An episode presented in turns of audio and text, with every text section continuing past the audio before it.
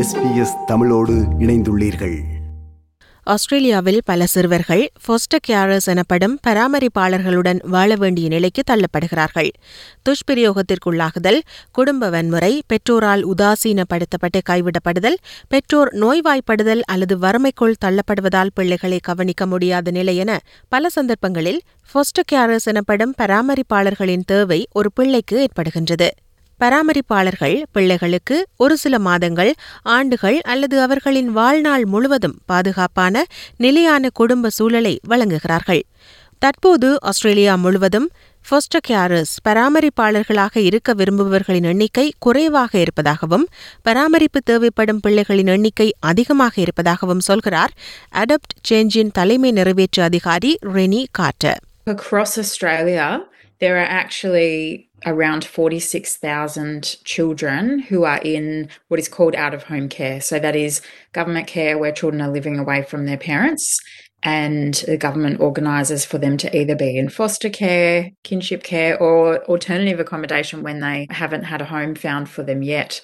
பல்வேறு வகையான சிக்கல்கள் மற்றும் இன்னல்களை எதிர்கொண்டிருந்த பிள்ளைகள் வீட்டுச் சூழலில் ஒரு நிலையான பாதுகாப்பான வாழ்க்கையை கொண்டிருப்பது அவர்களது மனநிலையை மேம்படுத்த உதவும் என சொல்கிறார் Renee Carter. These are everyday children who have experienced challenges that we can't even fathom, but they are everyday children and what they actually need. And what is the greatest therapy, really, for most children, or as a starting point, is really around have having the opportunity to be a child and play and not having to worry about adult issues, to know where they're going to sleep that night and the next night, to know that somebody is cooking them a meal. குறுகிய கால அவசர கால பராமரிப்பாளர்கள் நீண்ட கால பராமரிப்பாளர்கள் என மேலும் பல வழிகளில் ஒருவர் தேவையிலுள்ள பிள்ளைகளுக்கு உதவி வழங்கலாம் என கூறுகிறார் பெனவலண்ட் சொசைட்டியின் ஃபாஸ்டரிங் யங் லைவ்ஸ் மேலாளர் Alana Hughes We have everything from short term emergency carers, long term carers, carers that are seeking adoption or guardianship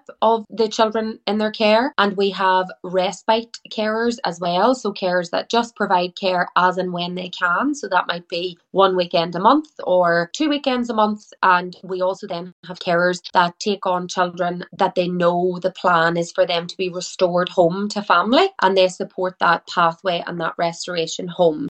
ஒரு பிள்ளையின் ஃபோஸ்டர் கேரர் ஆகுவதற்கான சட்டம் மற்றும் செயல்முறைகள் ஒவ்வொரு மாநிலத்திலும் மற்றும் பிராந்தியத்திலும் வேறுபடுகின்றன ஒருவர் ஃபோஸ்டர் கேரர் பராமரிப்பாளராக இருக்க விரும்பினால் உள்ளூர் ஃபோஸ்டர் கேர் ஏஜென்சியிலிருந்து சில ஆரம்ப தகவல்களை கண்டறிய வேண்டும் நியூ சவுத் வேல்ஸை பொறுத்தவரை ஃபோஸ்டர் ஆகுவதற்கு ஒருவருக்கு ஒப்புதல் அளிப்பதா இல்லையா என்பது குறித்த தீர்மானம் எடுக்கும் உரிமை ஏஜென்சியை பொறுத்தது எனவும் ஏஜென்சியால் அங்கீகரிக்கப்பட்ட ஃபோஸ்டர் கேரர் ஒருவரும் பராமரிப்பு தேவைப்படும் குழந்தையின் நிலைமைகளும் பொருந்தி போகும் பட்சத்தில் அதனை மேற்கொண்டு அனுமதிப்பது டிபார்ட்மெண்ட் ஆஃப் கம்யூனிட்டிஸ் அண்ட் ஜஸ்டிஸின் பணி எனவும் அலானா ஹியூஸ் விளக்குகிறார். DCJ or the department are the statutory organisation. So they are the body that brings the child into care. So DCJ will contact us to say, we have a child that needs a placement. Do you have any available carers that are a match? We look at the profile of the child and any carers that we have. And if it's a match, we might propose then a placement. It doesn't mean that that placement will definitely go ahead because another agency might propose a placement as well. But we would propose the placement and then the child would come into our program that way.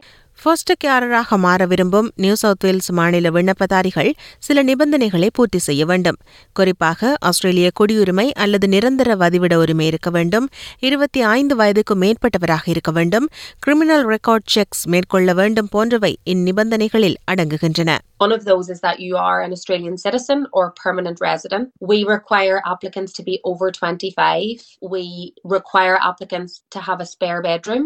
All applicants have to be willing to undergo probity checks, so like a criminal uh, record check and obtain a working with children check. And we require that they are in good physical health.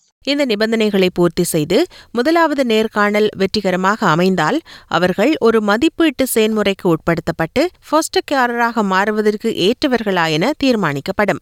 சில சமயங்களில் குறுகிய கால பராமரிப்பிற்காக ஒரு குடும்பத்துடன் இணையும் குழந்தை சூழ்நிலைகளை பொறுத்து அவர்களுடன் நீண்ட காலம் தங்கிவிடும் வாய்ப்புகளும் இருப்பதாக அலானா ஹியூஸ் விளக்குகிறார். When a child initially comes into care, they come into care on what are called interim orders. So the court will grant an order for a short period of time in order for work to be done regarding what the overall goal for that child will be. Will they be able to go home? And if not, what's the pathway for them? And sometimes then final orders will be granted, which means that child is in care long term. சில பராமரிப்பாளர்கள் பாதுகாவலர்களாகவோ அல்லது வளர்ப்பு பெற்றோராகவோ கூட மாற விரும்பினால் அதற்காக விண்ணப்பிக்க முடியும் பராமரிப்பாளர்களாக இருப்பது சவாலான ஒன்றாகவும் மிகுந்த பொறுமை தேவைப்படும் ஒன்றாகவும் காணப்பட்டாலும் அது மிகவும் சந்தோஷமான வெகுமதி அளிக்கின்ற ஒரு விடயம் என்கிறார் அடப்ட் சேஞ்சின் தலைமை நிறைவேற்று அதிகாரி Renee Carter Absolutely, that's a rewarding experience as well because you get to know these little people and, and watch them grow and have access to opportunities and tap into their potential for what they want to get out of life. விருப்பம் பகிர்வு கருத்து பதிவு. Like share comment SBS தமிழின் Facebook